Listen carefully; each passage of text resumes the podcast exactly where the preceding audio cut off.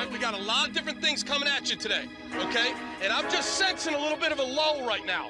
That. We don't got time for that. All right, let's go. Crank it. Crank it, Glenn Cross. Woo! Ladies and gentlemen, can I please have your attention? I've just been handed an urgent and horrifying news story. And I need all of you to stop what you're doing and listen. You're listening to Rock Chalk Sports Talk with Derek Johnson and Adam Drovetta on FM 1017 and 1320 KLWN.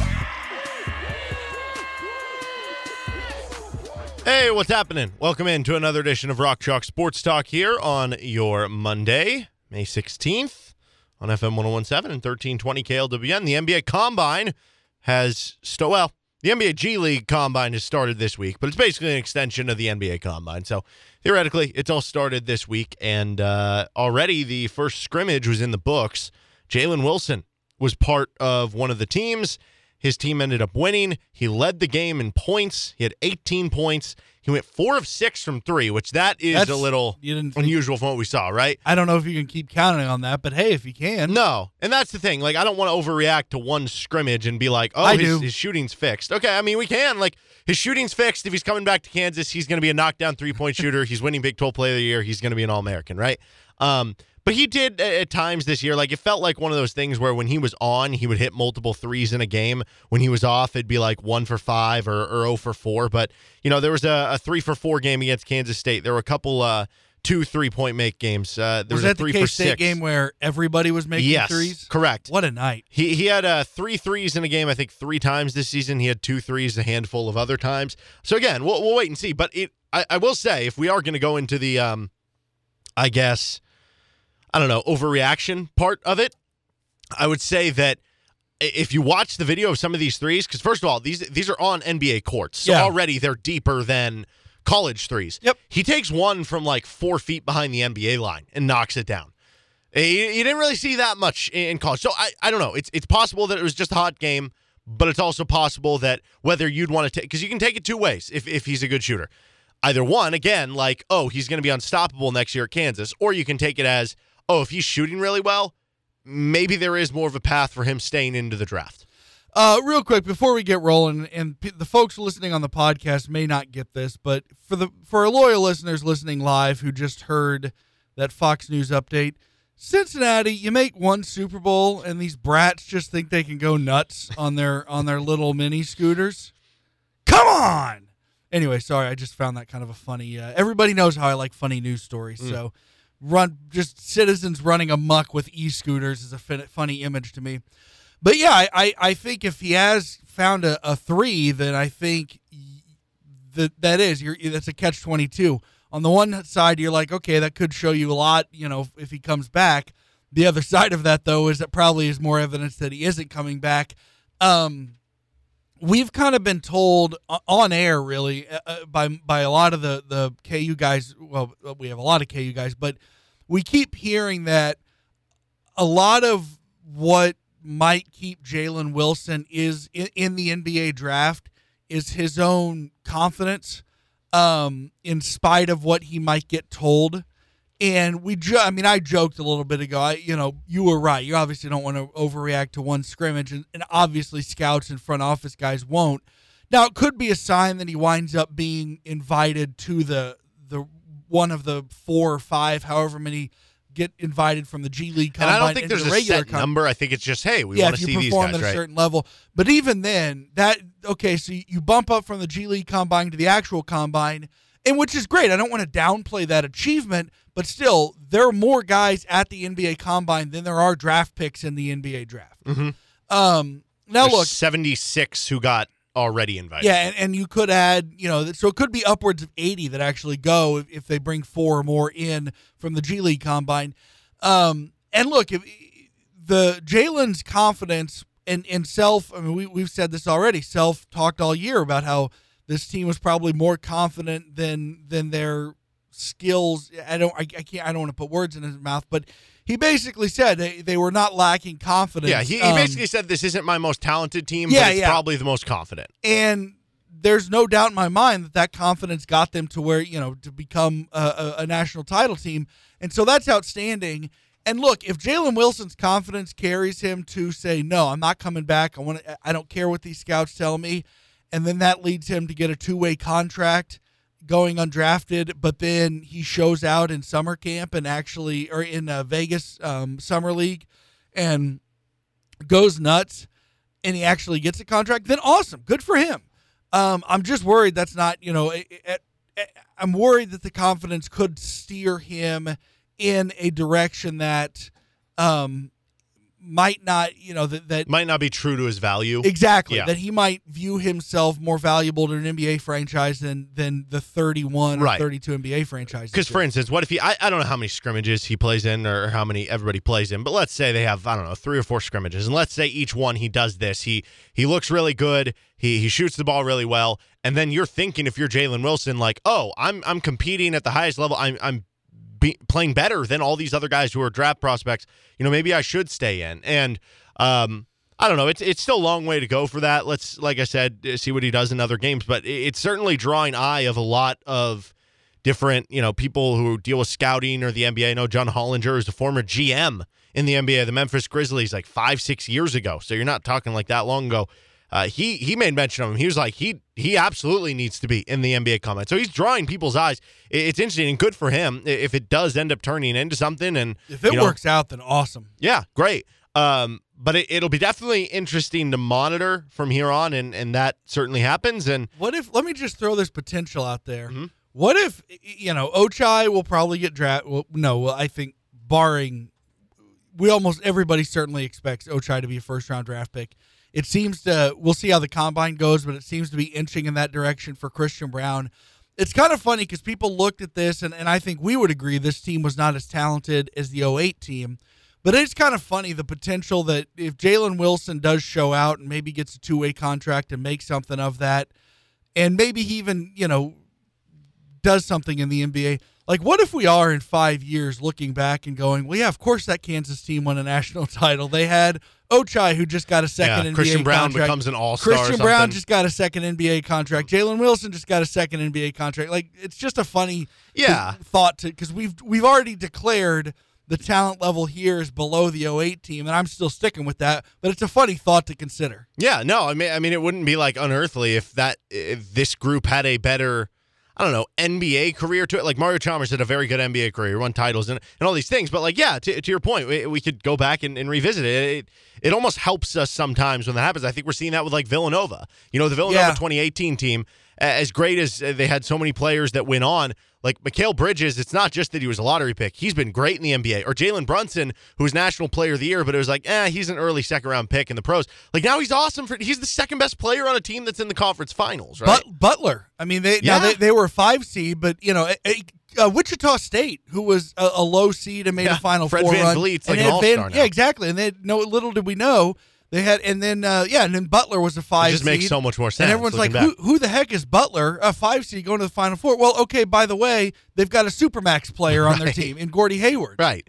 So it, it is interesting. I, I will say this. Um, as far as these scrimmages and everything go, I would think these are the perfect setting for Jalen Wilson. We we've talked about this before, and, and this would probably be the case for Christian Braun. I don't know if he's going to participate in the scrimmages on the, the NBA draft combine one.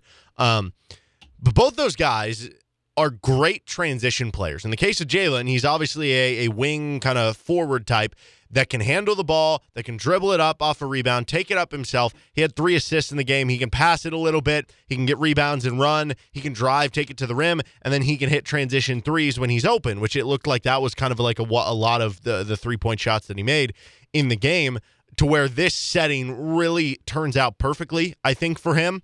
Which, yeah, so uh, I guess it's only one scrimmage. I'd expect him to get an invite to the NBA draft combine itself. But again, what that actually means, kind of got to wait and see. Yeah, we already know that there will be more players. That's just a fact of mathematics. Mm-hmm. There are going to be more players at the NBA draft draft combine than there will be draft picks in the NBA. Yeah. Um, but you know, it, look, it, it, if nothing else, he's getting competition against, um, uh, you know, higher level. I mean, he already played at- the highest level you can in college basketball. Um, but he's going to keep going up against guys who are, um, you know, who are at his level. And maybe what this shows is maybe he does come back, and what these perform if he puts together a couple more of these performances, what what it shows isn't that he's going to go to the NBA draft, but what it shows is that he actually does have the potential of coming back and maybe not do it. I mean, because it's so rare to do what Ochai did. Um, but maybe it, it, it is going to be evidence that he could really be something when he, if he do, does choose to come back after he gets the um, you know the, the the feedback from scouts and front office uh, people. Yep. And if he does come back and he continues to shoot like this, ooh, that's going to be fun conversations in the offseason.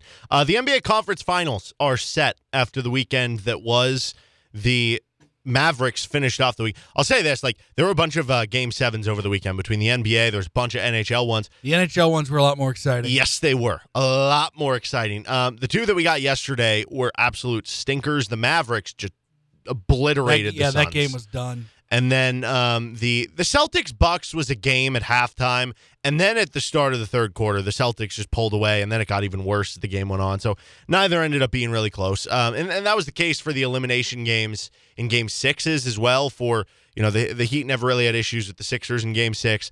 Uh, the Warriors Grizzlies was close, and then the the Warriors kind of pulled away in the last like five minutes or so.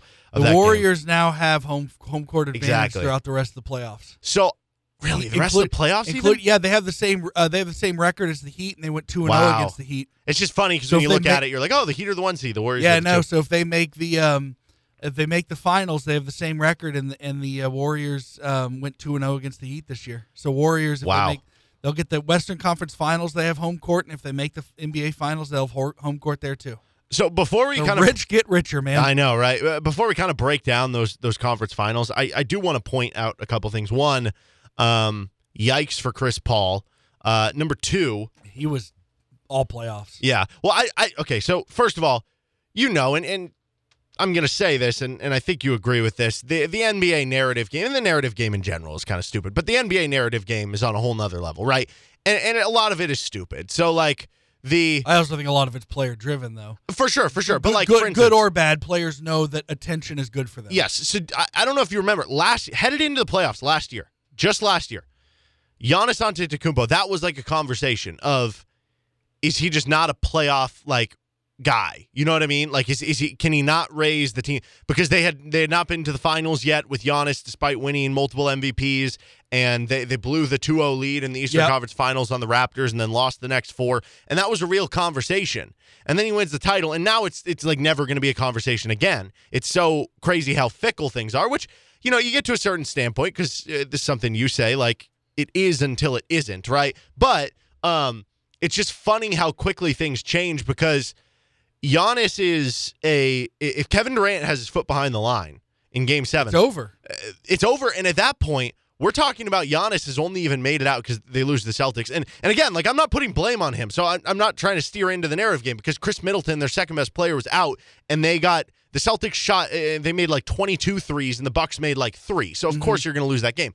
But um, if that were the case, he would have only made it out of the second round even once in Yeah. his career. And I guess the point there is two things. One, again, the narratives are stupid and it is such a, a team sport. But also, I think, and, and part of the reason that these narratives are this way and that it is such player driven, I think LeBron has just straight up spoiled it. Because think about it. Like, how many teams have we seen where LeBron has had what you know, Giannis had around him. And for a second, I thought Giannis was going to do what LeBron would do in that situation where it's like, there's no, this other team's better than him. He Yeah. can't get by. But he just puts up 45 10. And, and that's what Giannis was doing. He he had a, uh, I think it was a 200, 150 series.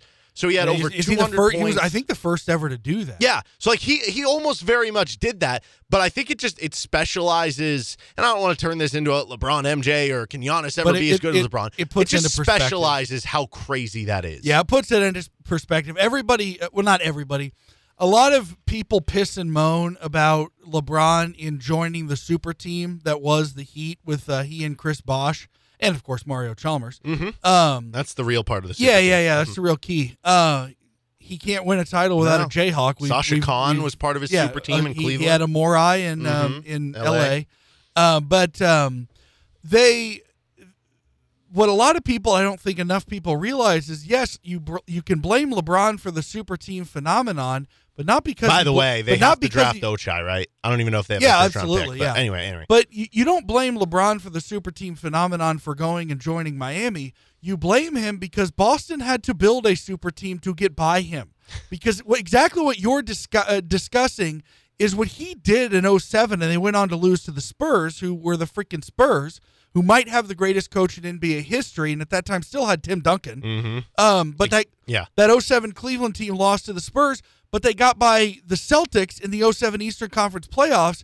And what did the Celtics do? Holy crap, we got to go get an, you know a couple you know another superstar in Kevin Garnett and a bordering I don't know if you want to call Ray Allen superstar, but still a very very very good player and get Ray Allen. Um so it's it's LeBron's fault that the super team exists, but not because he joined Miami, but because he forced Boston to build one. And he then he went back to, to Cleveland, and yes, he was. I will say he was helped along by um, Draymond Green's suspension and, and why the that the Cavs were able But to so get I that think title. about the finals the year But- before that, yeah, exactly. where they lost, and they got real. Matthew They got Dellavedova was yeah. like their second best and they player. got and, and they got I think in a couple games closer than I think a lot of people would want to admit. So yeah, Le, LeBron like that just doesn't happen anymore. it's it's incredible, and Mm-hmm. and the fact that Giannis Antetokounmpo can't do that is not an indictment no, and again, he got damn close. Um, Oh yeah, you can't. Nobody can blame. but I mean, just but look a- back back like, in the like day. appreciate the greatness when it's happening. yeah, and there and there were yeah. discussions that you know about uh, about Michael Jordan. Can you know there were can he do that in the playoffs when you know they were losing to the Celtics and nobody everybody said well no he just can't do it in the playoffs would ignore the fact that in that series against the Celtics he scored 63 points. It's just he didn't have enough around. 63 points for one player should typically be Right. enough to to win a basketball game. Um, and then of course we all know what happened. So yeah, I I, I think the the super team is kind of, um, and and even Michael had a he had Scottie Pippen, and then the second go around had Dennis Rodman. So let's not pretend like he didn't have um thing. But I I agree com- I agree completely. Um, what LeBron did was Unearthly. was amazing. Yeah. Uh, nonetheless, Heat Celtics, Warriors Mavericks in the two conference finals. Um, on the west side of things, continues to just be amazing. Yeah, here actually let's start there. Let's start there cuz yeah, he is I think at this point I don't even know who else would be like obviously there's a lot of guys in the discussion, but I, I feel like it's pretty hands down he's the best coach in the NBA, right? At this point. I mean, if you count Greg Yeah. Popovich, but like yeah, but Popovich is kind of clearly it's on the down if, slope, right? Popovich is the best in uh, of uh, of legacy Oh, of yeah, like yeah, yeah. achievement. But at this moment, Mhm. Erik Spoelstra's just like what were they? They were three or a four in the bubble. They went to the finals. Yep. I mean, this is what you're. If the He Heat just- go on to win the finals this year, you're talking three different championships for that franchise over different decades. Now, Spoelstra was just the assistant, I think, on the uh, oh Dwyane Wade. seven, oh Oh, six, six, whatever that was. yeah, was. the okay. team that beat the Mavs. Um, but I mean, you're talking winning titles with multiple. Th- you'd be talking about, like you said, going to the finals with that team. Like, it, it's been remarkable what he has done, and I I mean, mean, they're the one seed. yeah, he's he's been he's been just magnificent. I, I don't know how to and and who, you know, they're you know they're not. Put it this way, you're not going to find a lot of Heat players in the commercials during the games. No, you're not not. to say they don't have talent; they have plenty of talent. But in terms of just the the if you just throw off the list of of great great great players who are in every commercial and get all the attention, none of them are wearing a Miami Heat. No, I mean you can all the other teams that are in the conference finals, you could make a case that they have a top five player. I'm not saying they all are top five players, but you could make a, a real case. Warriors, Stephen Curry, top five player. Luka Doncic, top five player. Mm-hmm. Celtics, Jayson Tatum, top five player. Again, I, I don't think all of those are top five players, but like you could make There's a an- strong yeah, argument could- that any yeah. one of those are Yep. right. Uh, you don't have that with the Heat. Like Jimmy Butler is really good, but he's not. He's not in that I wouldn't put him in discussion, that right? level. Yeah, Um, so it's just it's interesting, and I think that I kind of like the Celtics because of the fact that they do have that best player in the series with Jayson Tatum, and their defense has been so darn good. But I will say this: after playing a Game Seven, a long fought series, the way the Heat play, they agitate you, they'll get up into you, they'll kind of grind it out. I am taking Heat in Game One with a bullet, but I, I kind of like the Celtics to win that one in six. yeah. I, don't mean, know. look, you do as complimentary and as highly as I think of Erik Spoelstra. Um, and for me, it really started um, for me, it really started in the bubble to get that team to the finals, even though ultimately they fell to the Lakers. But as highly as I think of Spoelstra, you do have to add the fact that um, Embiid was out for two games, Mhm. and, and I think that that changes. Yeah, and Kyle a big- Lowry being yeah. hurt. By So the way, I heard a stat. things, I heard a stat on the broadcast. Apparently, this marks now that the Celtics have been in exactly half of the Eastern Conference Finals appearances. That's stupid. Well, it's, it's good that I tweeted this. It's really good that um, the Celtics advanced because the Bruins lost in Game Seven the other day, and Boston sports fans really haven't had much for the Yeah. last couple decades. There's a starving fan base out there. Um, the other one is the Warriors Mavericks, which, uh, you know, that was the danger that the Suns were playing with. You go to a game seven over the course of the season, the Suns were the better team, but you go to game seven against. I mean, Luka Doncic was the best player on on the floor between those two teams, and so anytime you go to a game seven against the best player, that could turn into trouble, and it did. Luka Doncic had 27 at halftime. The Suns had 27 at halftime. I just I have trouble seeing the Mavericks getting by the Warriors. I will say this isn't vintage Warriors. Like the defense isn't quite there. Klay Thompson's still working back from the injury, but they're just uh, they're still such a machine. And and like I have I have a hard time. It's it's just weird for me because if you have the conversation of like the Mavericks, and I get it. That's that's the power of having the best player. I don't know. Is Luka Doncic the best player in the series? Is it Steph Curry? I don't know. But let's say it is Luka Doncic. It's just hard because the second best player is Jalen Brunson, who again, good player, like borderline all star player, but that's not as good as what the Warriors have. Who is the third best player on the Mavericks? Is it like Dorian Finney Smith? It- yeah. so it, it's just hard for me to see them going further. This just feels like a nice run by Luka, and that they're more going to be about like what can we add to Luka in the future. That's kind of I, I kind of feel like the the um the Mavericks might be in a similar position to the Grizzlies in that they they might need to lose to the Warriors. Not you know like their their next step might be losing to a true true contender and then finding out from that how to become a true contender. I think the Grizzlies are going to be a force to be reckoned with down the road, but I think that they had to go through the process of losing to a real championship team. Um, and then I think that if, if the Mavericks are going to take that step, it's not going to be this year. It's going to be losing to a true t- title team and then learning from that. He's Adam Dravetta. I'm Derek Johnson. We'll keep an eye on those conference finals in the uh, coming days, coming weeks here on RCST. David Lesky is going to join the show in 15 minutes. We get to our phenomenal four of RCST trivia at the top of the 4 o'clock hour, case of the Mondays, and some more KU basketball talk at the top of the 5 o'clock hour. This is RCST on KLWN. Depend on it. We are brought to you by Home Field Apparel. Home Field, a premium collegiate apparel brand out of Indianapolis, is incredibly comfortable, officially licensed apparel with vintage college designs because they dig through the archives of your school to find unique logos, mascots, and moments. The Kansas collection has 14 pieces of apparel, including t shirts, hoodies, crew necks, and they are some of the most comfortable things that you will wear. Plus, they re- look really cool. And they just released, well, not just, but after the national championship, they released a national championship shirt. Use the code Rock Chalk Sports Talk. That's Rock Chalk Sports Talk, all one word, and you'll get 15%, 15% off your first order. That's right. Code Rock Chalk Sports Talk, all one word, for 15% off with home field apparel on your first order. Welcome back into Rock Chalk Sports Talk here on KLWN, and joined now by David Lesky of Inside the Crown. You can uh, go check out his work, and you can subscribe to his Substack, get everything emailed right to your inbox. It's nice for, nice for me. You have a long weekend, you do whatever, and then you pop open your email first thing in, in the morning on Monday, and boom, there it is, story right there. And obviously, there's a website and everything. You can read all sorts of work and, and great stuff from David. Uh, so, David, Terry Bradshaw is out at the as the uh, Royals hitting coach, to which I don't think I remembered the Royals having a hitting coach with that name. I feel like that should be talked about more. But uh, nonetheless, is, is it surprising at all that the Bradshaw firing? Because, I mean, we've been hearing for at least a year now, uh, you know, it's time to let Cal Eldred go. And, and, you know, writing might seem to be on the wall there as well. But is it surprising at all that Terry Bradshaw was out before Cal Eldred? Um, yes. For, well, first of all, he's been the hitting coach since 2018, so gonna throw that out. That you're, but second of all, um, yeah, a little bit surprising. Um, actually, I want to go back a year for Cal Eldred. Come on, it's been at least four years. But anyway, Mhm. um, yeah, I, I- I think it's a little bit surprising because you know, in, in in a year where offense is way down, um, and it is, it's it's it's picked up a little bit over the last couple weeks, um, but it's it's still way down. The hitting is bad, yes, but everybody's hitting is bad. Uh, most most teams hitting is bad.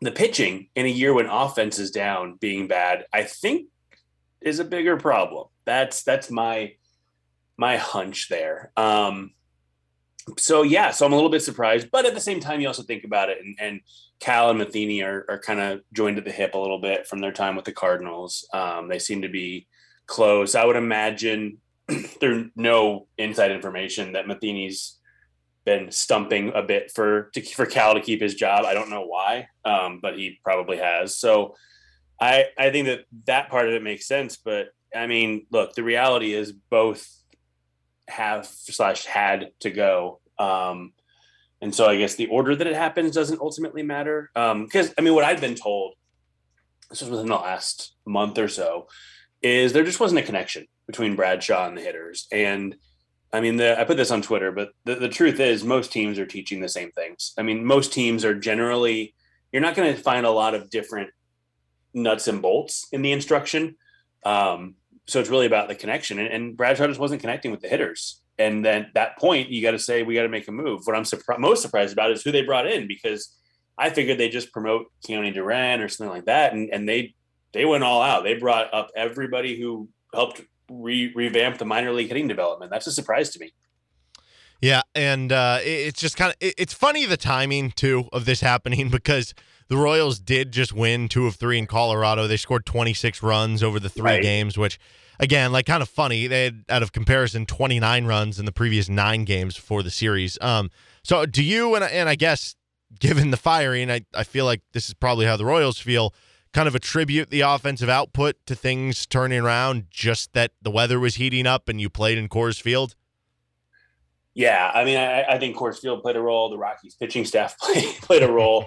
Um, but to be fair, they hadn't hit bad pitching staffs previously either. So um, Coors Field was big. It was nice weather. I mean, I, you know, people people poo poo this a lot that you, oh, well, the weather's been bad. The weather's been bad. But the reality is, it has been bad. I mean, there there hasn't been good weather anywhere but like Arizona and LA and San Diego this year. So um, I think that that's part of it too. That they they finally got to hit in some actual baseball weather. Um, but yeah, I mean, they obviously saw those three games and said, "I don't care," which you know, to, to me, that's a really good sign um, because I was I was actually a little bit worried that they would backtrack on their thoughts because I had heard, like I said, that there was probably a move coming sometime soon-ish. Um, and I think that my phrase was relatively soon this morning on Inside the Crown. But um, you know, I, I, I think that that them seeing them score 26 runs didn't deter them, and that's a good thing to me. Um, by the way, when I'm talking about the pitching, they gave up 27 runs. So if the hitting was bad enough that they fired the coach, hmm, um, but yeah, I, I I think that's a good sign for them that they didn't let three games change their mind. Um, which you know, I I think things like that have happened with this regime before, and, and I'm glad it didn't this time. Well, what Merrifield is certainly heating up, which will be good for the the new staff there. Um, as far as the hitting coach is over an 800 OPS over the last week, hitting over 300 over the last week. What have you seen from him to possibly start this turnaround here? And do you think this is the start of a turnaround, or is it just a hot week?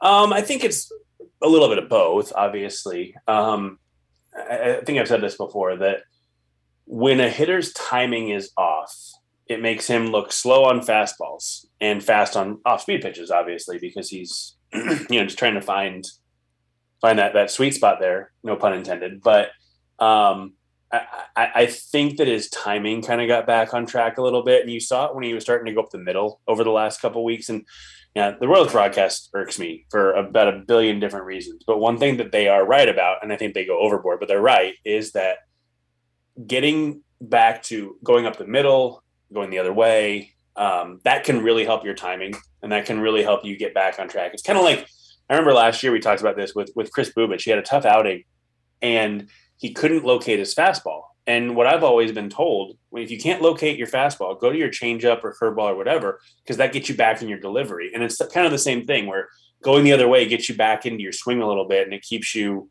a little more balanced, a little bit you know more likely to be able to catch up with a fastball and slow down for a breaking ball and all that.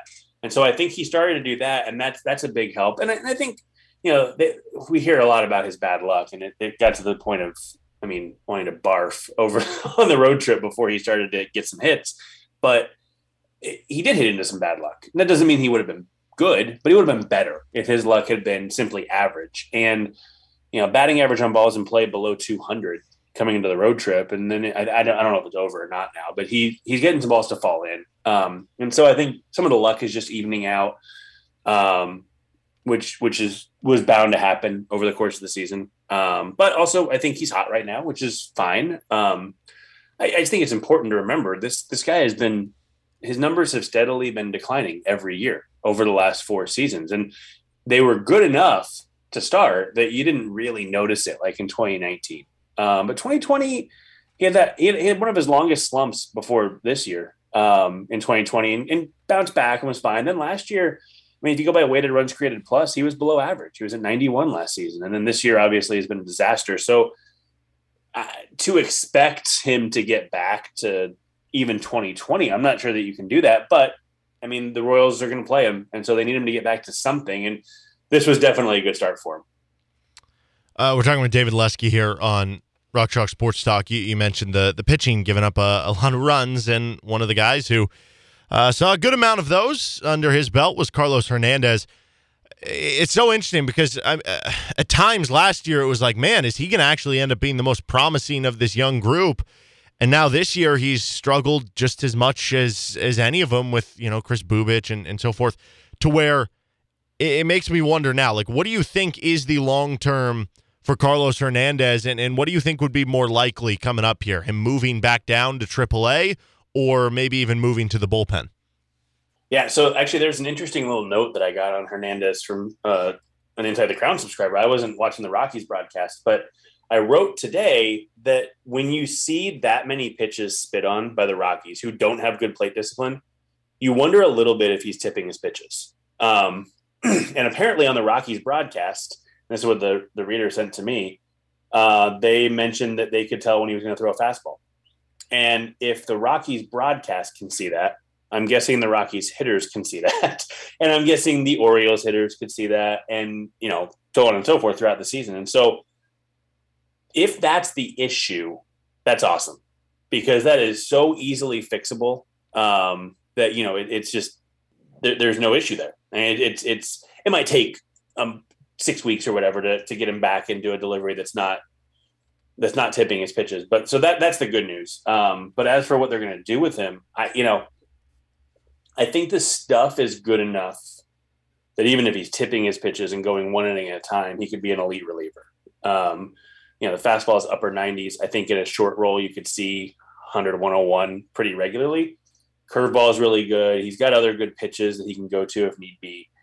Um, but I, I, think the organization, and I think they're right about this, wants him to start. Um, and so I would bet AAA for him. The problem is with the doubleheader tomorrow. Thanks, owners. Um, they may need him to start on Thursday. Um, I my guess is he won't because of how bad he's been. And Ronald Bolaños, who was solid in relief on uh, Saturday night, should get that start if they need somebody. But I don't know. You know, I, I don't know what they're going to do because they've already got Heasley up. Singer is probably going to start one of the games tomorrow. I don't know if that that may have been announced by now. I'm not sure. I haven't seen it, but um, seems pretty likely. And so then all of a sudden you've got Kris Bubic who hasn't been down long enough. Jackson Kowar finally had a really good start in AAA, but he's only had one really good start in AAA. Do you want to throw him to the fire that quickly? I don't. I wouldn't. Um, so there's just not a lot of options. Um, and so they may need him in the rotation for one more start, which you know kind of stinks because of how bad he's been. But I, I think ultimately he ends up in AAA.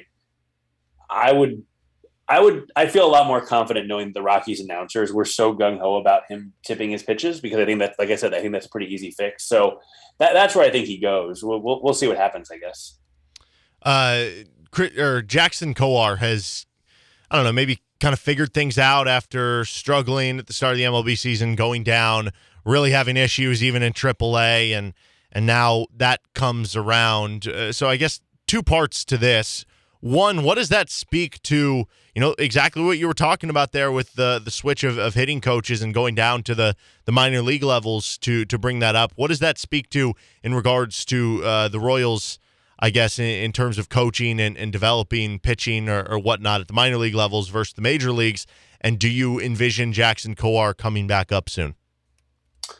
Well, I, I think I think Kowar is really important to this organization right now in a way that I wouldn't have said that a few weeks ago when he was sent down because from what I, I haven't seen him, um, but from what I've heard is they did a lot of I don't even know if I'd say reworking. Reworking is probably too strong, but tinkering with him and changing some arm slot to get a little more run on his fastball and and and doing some stuff. A lot, a lot of kind of what Daniel Lynch did this offseason to get a little more extension on his fastball, get a little more ride, all that. Um, and, and it's kind of damning to the big league staff that they couldn't do that. Now, it's not entirely fair because the lockout prohibited them from talking to him even from December 3rd until March, whatever, 10th, I think it was.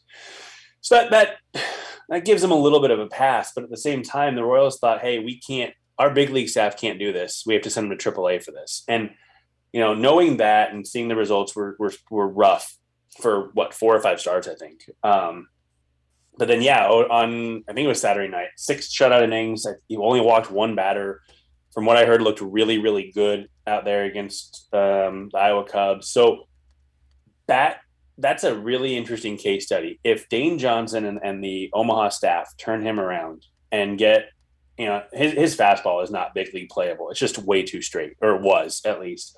If they can figure out something with how to make him a quality starter in the big leagues, given what they what he was prior to that, I don't see how you can look at the big league coaching staff and say, "Yep, they should be there instead of instead of Dane Johnson or whoever has been working with him in Omaha." So, I, I think I mean we'll want to see it a couple more times, obviously, because Jackson Kowar clearly is talented. He got by with what he did last year and had an ERA under one for his first six or seven starts before he got called up.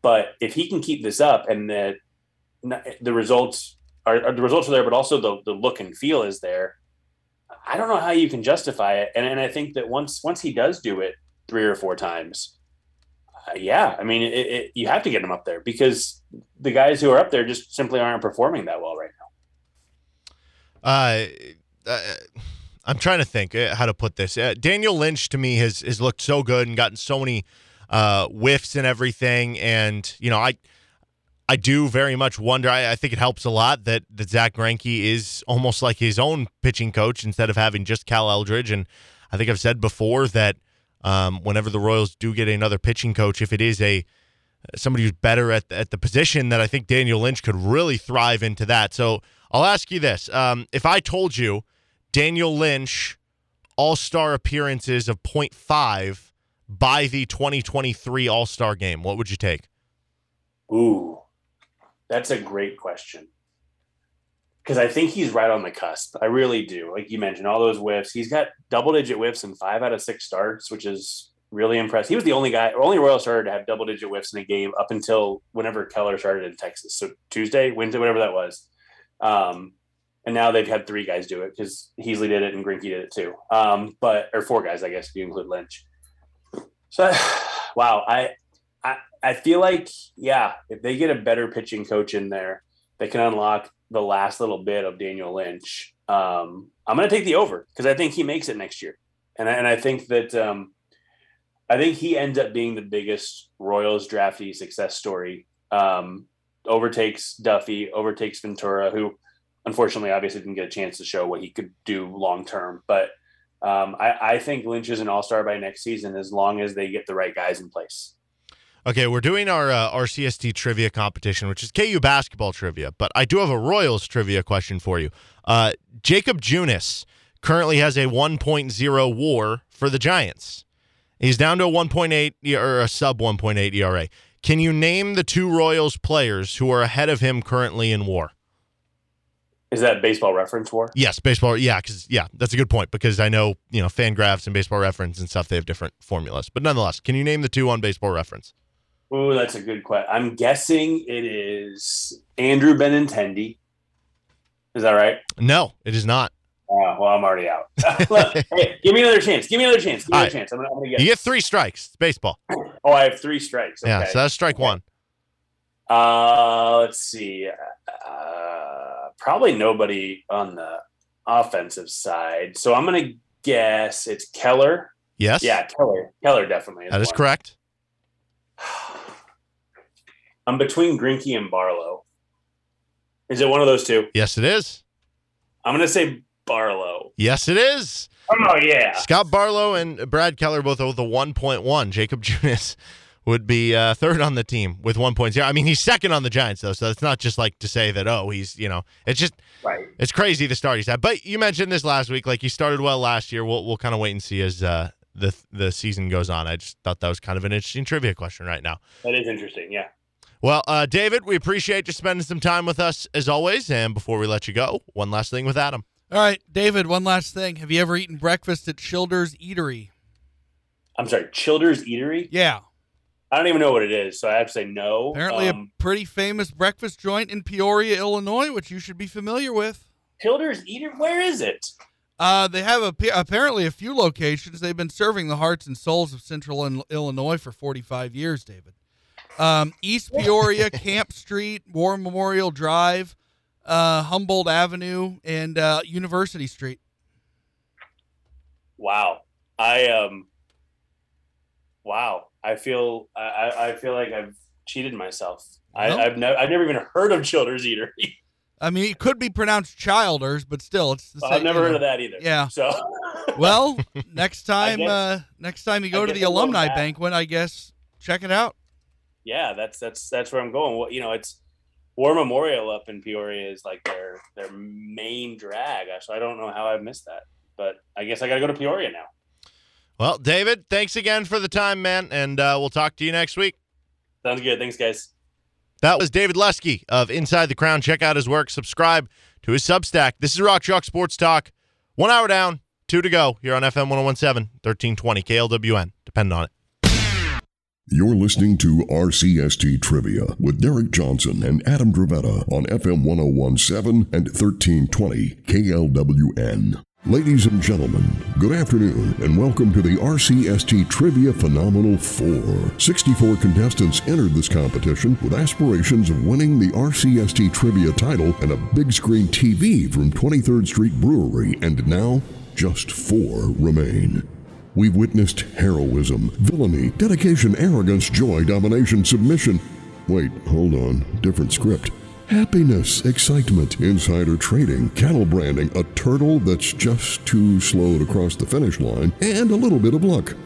But through it all, four contestants have broken through to plant their seed in the womb of trivia lore. Who will win the final prize?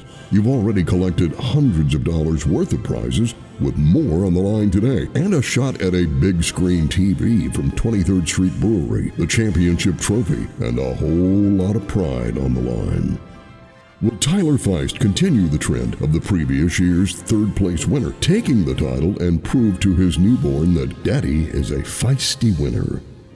Justin Nichols' momentum of beating the nefarious Nick push him to the winner's circle and turn nickels into dollars?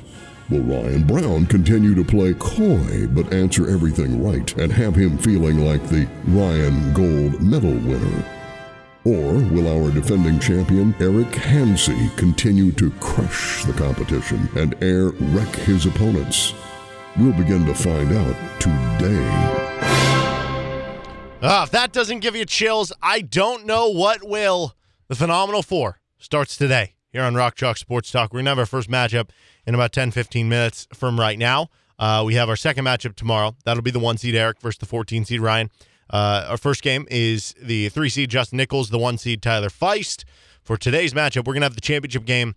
I don't, I- don't know yet. It'll either be later this week or it'll be next week. It just kind of depends on how the schedules line up. We also have a third place game. And once again, RCST Trivia is brought to you by 23rd Street Brewery, Kurt Geiser State Farm, McDonald's of Lawrence, Home Field Apparel, CBD of Lawrence, Pella Windows and Doors, RockChalk.io, Jayhawk Trophy, and Hawaiian Bros, your title sponsor, 23rd Street Brewery. We can get dine in, carry out, and catering all available. Try any of the great food because it's all delicious. I've been uh, kind of venturing out on the menu because I always get stuck. It's like, oh, I'll just get the Bill Self mac and cheese or the Haney turkey stack or the Hank Booth burger.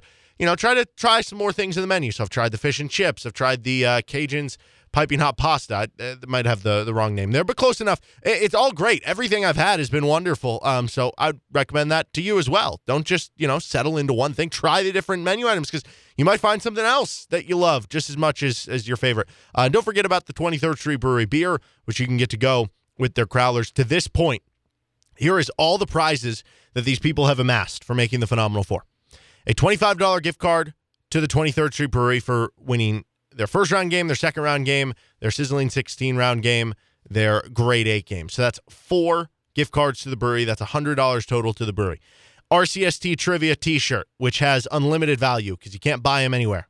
I mean, you if you offered me money, I would I would sell it to you. But um, win yours for free. Uh, for making the sizzling 16 free sandwich and breakfast sandwich to McDonald's, a $20 gift card to CBD of Lawrence here in Lawrence, and they have a, a bunch of new hemp derived cannabinoid products, Delta 8 or 9. So they have all sorts of stuff that can help with your, you know, if you're achy from playing golf and stuff, it's great for that. If you have trouble going to sleep, great for that. Uh, $10 gift card to Wine Bros, great food and stuff. That thanks to Kurt Gieser State Farm. You can give Kurt and his team a call today. They can help you with insurance needs, financial advice. I don't know if you just want to talk to Kurt because he's a great dude. give him a call. Um, a voucher for free VIP car wash at Mr. D's Auto Wash. You could always use your car wash. Home field apparel gear, so really comfy shirt. I think those are out shipping and everything. Should get the contestants soon. That thanks to Pella Doors and Windows, which can help you with any window or door needs from vinyl to fiberglass. They've got a long history of wood and clad products as well. As well, Pella Doors and Windows. Uh, Thirty dollars of credit for Jayhawk NFTs at RockChalk.io. I keep seeing on social media people pulling great, you know, moments or, or packs, and they're, they're releasing like great stuff with rockchalk.io. Get your KU collection started and be part of the Jayhawk NFT community where, you know, you can join these discords and like you, you get to talk to David McCormick or Mitch Lightfoot or whoever. Um, auto entrance into RCST trivia for next year, a one seed for RCST trivia next year, phenomenal four trophy, an engraved water bottle, those from Jayhawk Trophy, and an RCST hat with a phenomenal four logo. That is a lot of prizes, and there are still more on the line here for these upcoming winners and that that's exciting. And obviously the big the big grand prize, the the big screen TV. Let me ask you, if you were in this thing and you got yourself in another TV, what would you do with it? Watch it. Well, I know that, but like, um, you know, I currently don't have the the what, what a lot of sports fans do is the setup of multiple TVs, which comes in obviously, you know, comes in handy the first weekend of March Madness but also comes in handy for college football Saturdays, NFL Sundays. Comes in anytime. Yeah, exactly. So that is one thing I'm lacking. Um, I actually am not a big fan of um, video games. I've never been much of a video game guy. But one thing that that does work is if you have a roommate or a family member who does like video games, and you've got if there's not multiple games going on but you you know let's say you want to watch monday night football and your roommate or your spouse or whatever wants to play video games you've got another tv for that so i would definitely i would keep the tvs that i currently have uh, and and not use it as an upgrade. I would use it to add because I do not currently have the multi TV setup, which any sports fan, a lot of sports fans uh, know how how important that can that can be. I just I like okay, I, I don't root for individual people. I mean, there's like there's like people who I'm very happy for when they're win, they win. There's other people who I don't know. I shouldn't say that. Like, there's nobody I'm ever like not happy for that they won, but there's certain That's people a lie. that There's one, but he he got out. Okay, yeah, that that's true. Uh, but um, you know, there are a, a lot of people that you know I like their story and I want them to do well. It doesn't mean that I'm going to make the questions easier or anything for them. It just it just is what it is. But I do think it would be funny if like one person, whether it's Eric or Isaac or whoever, just like kept winning to where they ended up with like like they got to a point where it's like I have 16 or like I have don't know 16 do with TVs in my room. I don't know what else to do. Just donate them or something. It's just like Um, just give it to the second place winner. That's yeah. That's an that's an interesting thought. The to me the storyline is um, I know you know will we have a repeat champion? That's a huge storyline. To me the storyline is this: only one uh, grade eight contest went to the really hard category this year. Mhm. Will we get into the really hard category at all between the two semifinals or the championship and the third place game? I'll say yes. You think so? I think so. I think uh I'll say this. I think we're going to get it in one of the semifinal matchups. we've got talent. There's no reason to think we wouldn't, but you would have thought that in the grade eight, right? Yeah, I you mean, um, I don't know. That that that to me is the biggest one. Um, you know, the just there's been some epic. I mean, right now, I would say the arg- I would make the argument that the best matchup has still been that matchup between Lane and Doug in, in the first round. Mm-hmm. Um, although Doug and and uh, Ryan had a pretty great grade eight matchup. Yeah, that would be Um, my favorite so far. But yeah, we we you know in, in a round we all knew the grade eight contestants all had tons of talent. The. Eric Andrew one was um, that was great. Yeah, that was really fun. That'd probably be number one for me. Then the Doug Lane one would be right there, just because the the other one would just later in the but, tournament. but yeah, more more on the line. Mhm. Um, but yeah, we we have you know of- of all as as you know as talented as the grade eight contestants were, only one matchup went into the really hard category, and I'll be interested to see if that happens. We have a total of four matches left between the two semifinals, the championship, and the consolation round. Um, and and yeah, so four more. We had four grade eight matchups, and we have four left to find out are are, are we going to get in? Because we've got. Let me tell you, um, one of the things that Derek and I do off off the air is we'll just laugh at some of these really hard questions and go, "No one, No way, nobody's yeah. getting these." And I, Um, I've said so, that a yeah. couple times this year, And and, they got somebody him. got him. Yeah. and so that is always just amazing to me. But yeah, there's there's a stretch coming up here because again, we do, we don't like specifically plan out when we're going to ask them. We would just have a running list of questions. We add to it, we delete, we whatever, and then we just when it's time for that day or or we plan for maybe that week or whatever, we just pull a, a selection of the questions, print them out on a piece of paper, go back over them with each other. There is a stretch of really hard questions coming up where like there might be like six straight missed if we get to that. Let me say this of the. Let me just tell you right now for the really hard category. Um, I feel well. I don't know how to word this.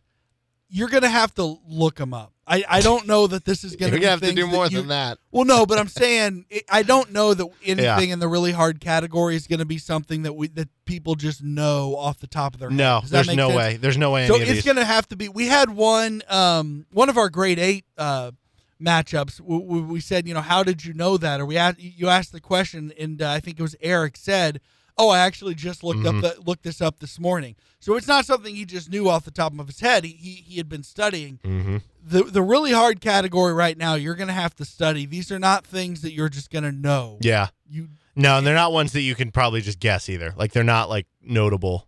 Anyway, um, I No. don't want to give up too much on those. No, And- yeah, and that's maybe- I, I don't want to give too much away, but I just want to say it's going to require studying. It's not going to be anything you just happen to know because you're a KU fan. Yeah, and and who knows? Maybe we never even get there. Maybe we, that doesn't even matter, and it gets decided before then. Uh, but that said, uh, real quick before we take a break and get into that matchup between Tyler and Justin, who is your pick right now to win it all? You don't have to give me who's going to be in the title game. No, Just no, who's I'm your sticking, one pick I'm to win it all? I'm sticking with uh, with Eric. I said it was it was Eric and Doug last week, and Doug, you know, and look, Ryan is. I don't care what Ryan says. Ryan's a fantastic. Ryan knows his stuff and is a great competitor. Uh, but I think Eric gets through, and I think we see a repeat champion. Yeah, I think I'm going to go with you there with Eric as well. But I will say, if Tyler's able to get through and he played Eric in the title, that would be the exact same scenario that happened last year, which was our defending third place winner, which was Eric, played the defending champ in the title and beat him. And that would be Tyler's opportunity to do to Eric. So could be a similar pattern.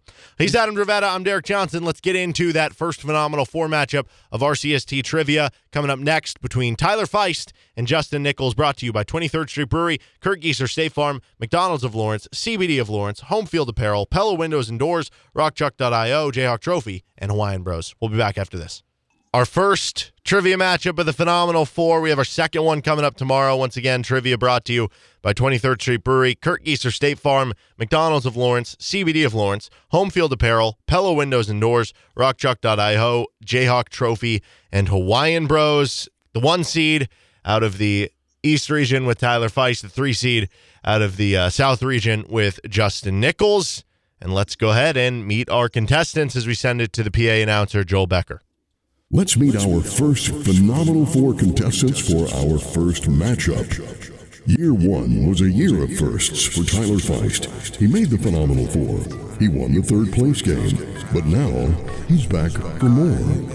Now, he's back for blood.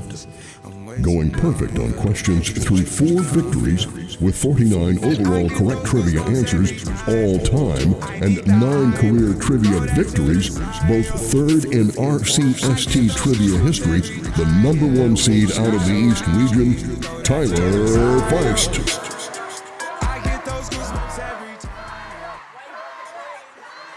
Just like his opponent, Justin Nichols is in year two and has already smashed last season's debut. Some even call him a hero, while others wonder if his elimination of Nick in the Great Eight will lead to immortality, or at least a few fans buying him beers. Going 13-3 on trivia questions with 20 hits all time, the three seed out of the South region, Justin Nichols.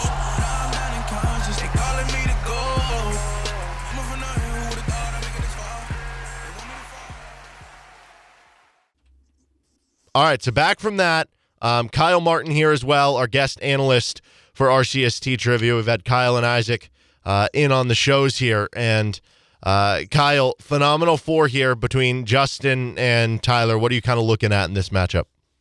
Uh, I, am looking to see if uh, you know if Justin, fresh off the takedown of, of the monster uh, Nick Schwerdt, is ready to go today um, in the phenomenal four against Tyler. Also looking to see if, if this is the year Tyler breaks through. Um, you know, it starts here today. I know Isaac is really bullish on Tyler's chances this year. So, uh, yeah, excited to see what uh, what prevails today. I have Tyler as a slight betting favorite today. Um, you know, overall, uh, looking good. He was a favorite prior to Eric's win against uh, Filer, but Eric's moved into the one spot with uh, the big win over Andrews. So, um, see if Tyler can regain it today and get into that title game. Well, certainly, Justin, um, you have to answer the question of, you know, there's always, if you have like a big win, um, do you have the letdown the next performance? It's hard to have a letdown because you're in the phenomenal four and you obviously get up for this, but, you know, you probably had the most notable win in the grade eight just in terms of you took out Nick Schwerdt and, that was a big storyline, and everyone was rooting for you to do so. So, have you partied a little too hard since then? Have you found it difficult to get back up for the matchup here today? I, you know, I, I, I haven't celebrated too much, but I agree with Kyle that that uh, you know Tyler probably ought to be the betting favorite. Uh, beating Nick is something, but it's not that much. Um, and uh, so you know, we'll, we'll, see what happens today. I, I continue to do basically what I've been doing up to this point, which is not that much to prepare, and we'll see what happens. Tyler, uh, being the betting favorite, um, does that make you uncomfortable? Is that something you're embracing? How do you feel headed into this matchup? I don't think the being the favorite makes me uncomfortable. What makes me uncomfortable is this is the round I lost last year, so now I I kind of feel the pressure that I need to get a little farther because I, I you never know when I'm going to be in the Phenomenal Four again. So I, I just I, I, really want to win that uh, the title. Well, for both of you guys, I'll ask you first, Justin. Uh, you're two wins away from winning that big screen TV, thanks to our title sponsor, 23rd Street Brewery here in Lawrence. What would you do? Do you have plans for if you were to score that TV? I think it would take up residence right in the in the family room, and and the TV that we've got in there would have to find another home. Uh, and I think my kids would be pretty excited about it. Tyler, what about you? Do you have any plans for the TV? Yeah, my wife and I, we might have to do like a full revamping of our living room. We might have to like sell our couch, get a different style of furniture and a TV, uh, whatever you call the thingamajiggers that goes underneath it. I'm not sure we'd hang it on the wall, but I don't. We've been thinking about it a little bit. All right. All right, and real quick before we get started, I just need to make a request of both of you guys, Tyler and Justin. Whoever wins, and I'll do the same thing in the other semifinal. Whoever wins this TV, now there there comes a requirement with it, and that is every time you get together with friends and family to watch something on that TV, you remind them that you earned that. Yeah. you make sure they don't forget that that you might be watching as a family, but that is your TV. earned it well. Well, uh, all right let's go ahead and get into our matchup then. Are you guys ready? Are you ready for the noise? Mm-hmm. All right. And uh, I guess technically, I haven't even thought about this. Fortunately, it didn't happen. Although it, I guess it could in the finals, but uh, I don't know what happens if both guys were the same seed in the Phenomenal Four. Who would get to pick? We don't have to worry about that here. Justin, you were the three seed. Tyler, the one. Uh, so Justin, you have the option. Do you want to go first or go second? Um, I'm going to go second. All right. That means Tyler, you're up first into the easy category of our questions. Tyler, name a school that Bill Self has beaten in the Elite Eight.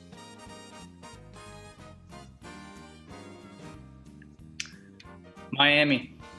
Yep, that the most recent. Any would have done. I'm not going to list all of them, but I mean, it wouldn't take that long. Is what four? Okay, uh, on to you, Justin. Name a school that Bill Self has beaten in the Sweet 16. Providence. Yep. Again, going the recent one. You could have also said Kansas. I didn't I was, limit I was that. just yeah. going to ask you. You would have accepted I would have, Kansas, right? yeah, when he was at Illinois. Back in 01. Or uh, I don't know who they beat at uh, when he was at Tulsa and they made the Elite Eight, but nonetheless. I know they were a they were like a seven seed too. It was Mhm. a decent upset. All right, on to the medium round of questions. Back to you, Tyler. Entering the game ranked sixth in the non conference of the 2003 to 2004 season, Kansas fell by 14 points on the road against Kirk Snyder, Nick Fazekas, and what opponent? Nevada. Yep. Nick Fazekas was not kind to KU. And they came very close, closer than a lot of people realized to playing them in the Elite Eight that year. Mm. Because that was the other regional semifinal. Instead at Georgia Tech. Okay, on to you, Justin. One month later, in that same 2003 to 2004 season, Kansas was ranked 12th and lost by one at home to Mike Skrocki and what Atlantic 10 opponent?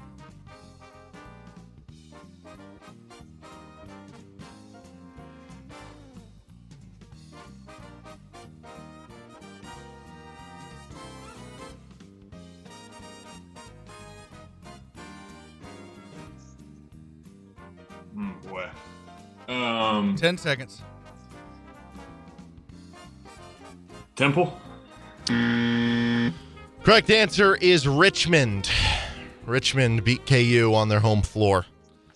Tough one. It was a game in which uh, KU just happened to have an open slot, and it wasn't even part of the. I think you can probably find some posters of the of the pre of the schedule that were made in preseason that didn't include Wow. that game. I wish they And, uh, they, they- wish they didn't. Yeah, and then they, I don't know, month or maybe a couple weeks ahead of scheduled that because they had an open slot, and uh, I don't know. Who knows? Maybe maybe they don't play that. Even maybe they don't lose that game. They don't wind up making an Elite Eight run. Who knows? But uh, that night they certainly weren't happy about it. So Justin, you go home there. Did you know the answer to the Nevada one? I did.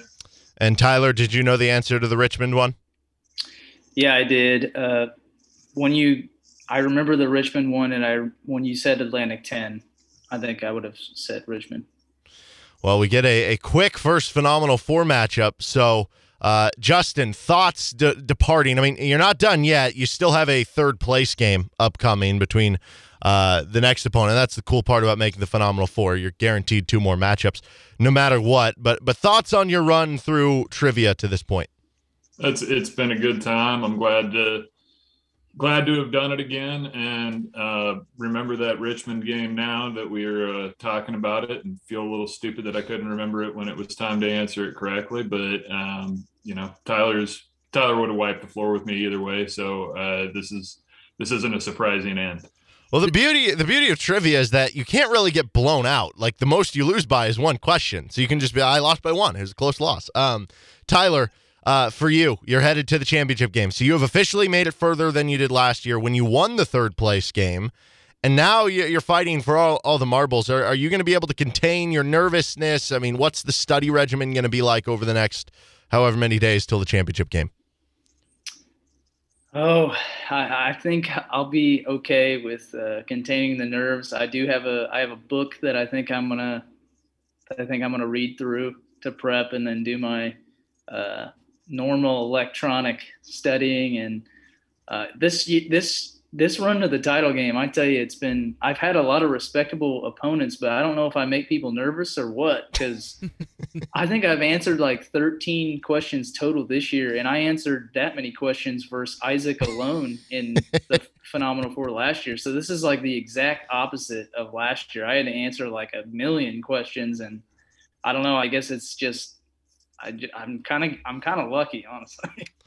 That's like KU. KU got some uh, Yeah, fortunate you get draws some there along in the way, the right? bracket. You take advantage of it. You were the bottom right one seed, just like KU, and here you are playing for the title game. Kyle, um, so we know that now Tyler is is in that championship game. Uh, what can you say to kind of preview a, a possible title matchup between either him and, and Eric or, or him and Ryan Brown? Uh, yeah, I was I was actually going to ask uh, Tyler how many questions he's had to answer through this thing. He's been. I just cruising. checked; it's it's 14 through today. Yeah, I uh, I I'm preparing for uh, an an Eric versus Tyler final. Uh, no offense to Ryan, uh, but you know Eric's defending champ hasn't missed a question. Neither has Ryan, um, but I think even Ryan would tell you, and he will, I'm sure. That Yeah, he will, he will. He's just gonna he's just gonna guess, uh, and, and hopefully he gets it right. But um, yeah, I, I I I think I have to agree with Isaac. I think uh, you know hearing that electronic studying, reading through, I, I've been there. You know, we've we've talked about studying a lot on this show, and uh, that's the mindset. I I feel good about Tyler uh, bring home that trophy. Well, guys, congratulations, Justin. Like we said, you still got a third place game for you. Tyler, uh, you're moving on to the title game, one win away from the big screen TV. Good job, guys. Good luck, Tyler. Yeah, thank you. I'll say this: the uh, that Richmond game for the longest time was the mo- when I tried to list off um, Bill Self's home losses. That was always the toughest one for me to remember. I would agree it, that. It, it kind of you know it, it came at a time like Kentucky, for example. A lot of those Kentucky games came at a time when KU doesn't normally play. Like since the SEC challenge has been put in, um, those games are played you know mid conference, so Mhm. it, they come at a time. But it's still Kentucky's a big enough opponent. Whereas Richmond, it kind of came mid toward the beginning, but still right when conference play is going. You really don't think about January losses uh, non-con losses. Right.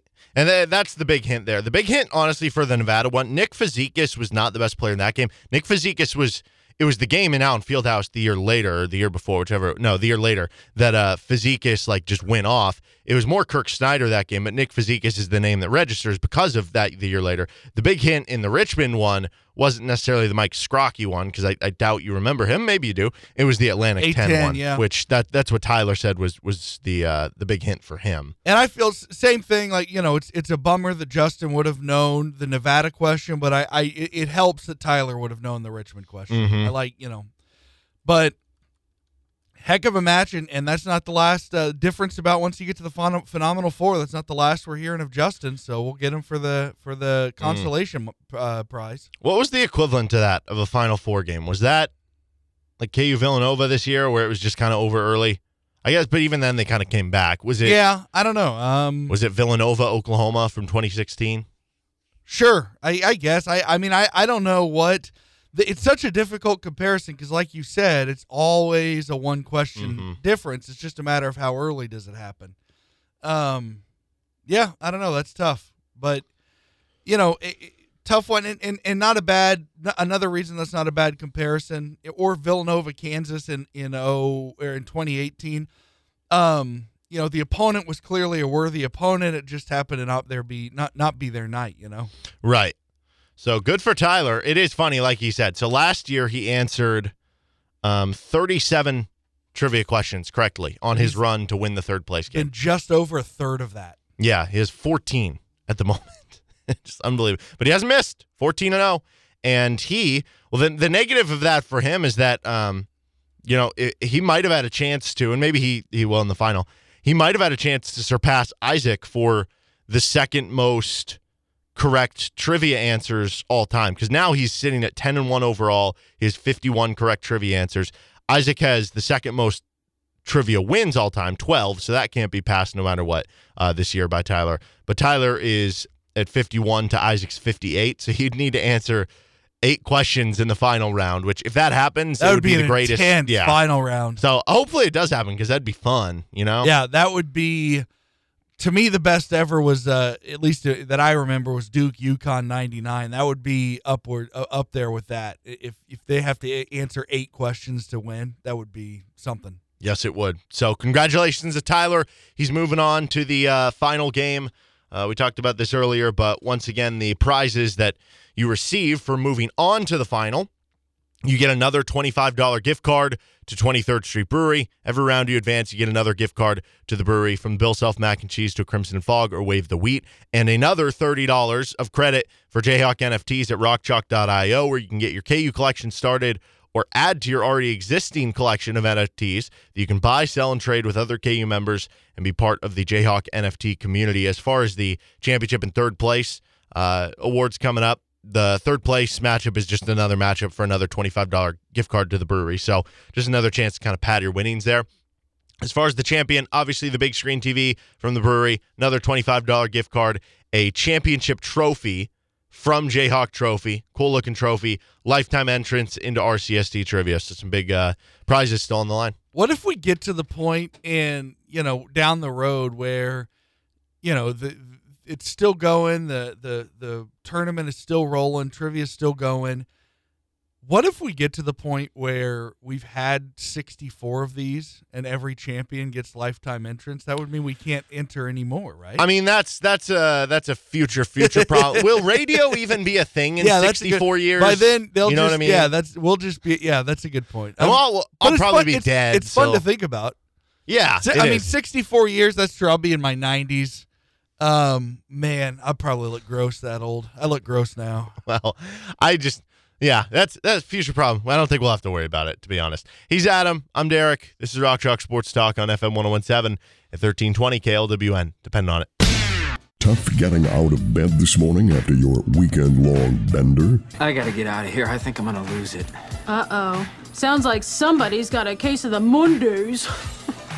Instead of focusing on Monday, it's time to rehash the glory days of the weekend that was right now on Rock Chalk Sports Talk. You're freaking me out, man. I got a massive headache. Okay, let's just calm down. Not only does it calm down, look around you. With Derek Johnson and Adam Dravetta. When you come in on Monday and you're not feeling real well, does anyone ever say to you, sounds like someone has a case of the Mondays? No. No, man. Happy case of the. Can you have a happy case of the Mondays? Well, we're gonna try. We're about to find out. Yeah. Uh, he's Adam Dravetta. I'm Derek Johnson. You're listening to Rock Chalk Sports Talk about a quarter till five. Talk some more KU basketball at the top of the hour. And with that being said, let's get into our case of the Mondays here on your Monday, May 16th. First story that I have, uh, actually, this isn't even a story. Uh, case of the Mondays for college graduates. Uh, first of all, congratulations if you graduated from Yeah, college. good job, for everybody. You. That is a real achievement. Um, you know, you probably had a a long weekend, a long weekend of partying and all sorts of things. Um, those can be rough weekends too. I, I don't know if you have a graduation story, but I, I remember like being up till like three or four in the morning, And because how they do it, they have like the um, they have your like your school graduation. I think that's on Saturday, and then you have to walk down the hill on Sunday. And, and Mine was on Friday. your your like uh, Yeah. your English one. Yeah. Um, I, th- I could have sworn the journalism one was Saturday. Nonetheless, uh, they so this year it got pushed back due to weather, so it was like at one or two o'clock or something when they walked down the hill. I, I think for me it was in the morning. It was like nine in the morning or something. Yeah, mine, or mine was 10. So I remember being up till like three or four in the morning the night before, and then you wake up after like three hours of sleep, grab the champagne bottle, go back down, walk down the hill. It's a good time, but uh, yeah, certainly probably feeling like you have a case of Mondays. But who cares? You just graduated college. Probably I, don't have a um, job just yet, or at least if you do, you I, I would hope you took at least like a week or two before getting into it, right? I yeah, I, I didn't really party too hard that weekend. Um, had a like a family get together. We got a keg and and at my and you know celebrated my parents' backyard and had friends and family over and that was cool. Um, but I didn't really go too hard either night. Um, and then by the time the the festivities died out, what I did the night of, after you know that Sunday and that Sunday night, after the festivities had died down, I uh, was at my house and um, I watched uh, the Royals uh, the replay of the Royals wild card game from that previous fall. um, but yeah, I I didn't I actually did not do the champagne. I got a big old cigar, bit that on the way down. Mm, there you go. Uh, this just out. Case of the Mondays for future NFL teams because there is uh, starting in 2023, ESPN's Monday Night Football will include flex scheduling from weeks 14 to 18, Oh, teams are going to be pissed. and also that. will feature three Monday Night Football double headers. So yeah, you could you could be scheduled to play Sunday and then you have to completely change up your like that would suck. You if you're a player, it's like Wednesday or something. It's like we've already practiced two days. Now they're gonna flex it. Although maybe they'll they'll have to do it before then. And it's like all of a sudden you have to change that up, and then you're gonna have a shortened week because of that the next week.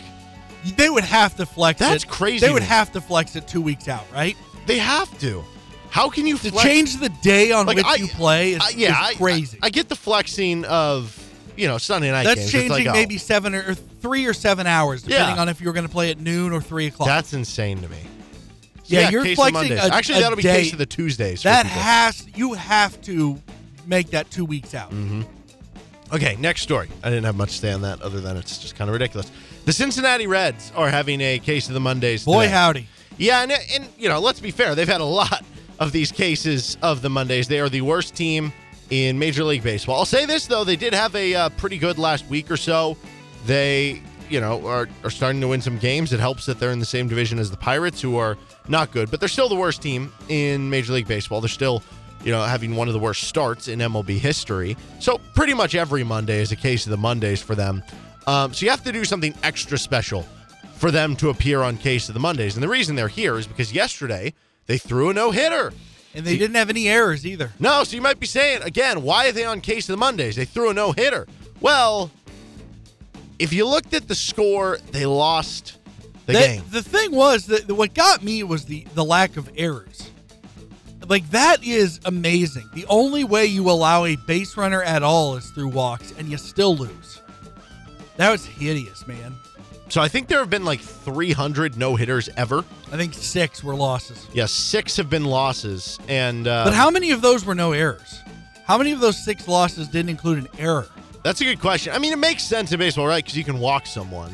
Um, no, I get it. I'm not, but it's just that's. But it's funny because baseball is probably the only sport where you can be like essentially perfect. I, I know perfect game and no hitter are different, but essentially, for all intents and purposes, are, are perfect in one area, and it doesn't matter. Like if you if your defense pitches a shutout in the NFL, or your offense gets a touchdown on every drive, you are winning the game. You know what I mean? I guess that's that's not true. The Chiefs and Colts game where they didn't punt, um, so that's what turnovers do. But I don't know. That that's just weird to me. Uh, yeah. So the Reds ended up with just four hits in the game. They got shut out. They ended up giving up one run in the eighth inning. Um, Hunter Greene had five walks. Then Art Warren had one more. So they ended up walking six Pirates players like that. That's why it happened. Yeah, but those. I mean, four of them have to be in a row. Yeah. I mean, but you give up a walk, steal a base, pass ball, and then a uh, sac fly. Yeah, I guess you're right. Yeah. But the last one that happened was the 2008 Angels Dodgers game, and I actually remember watching this one.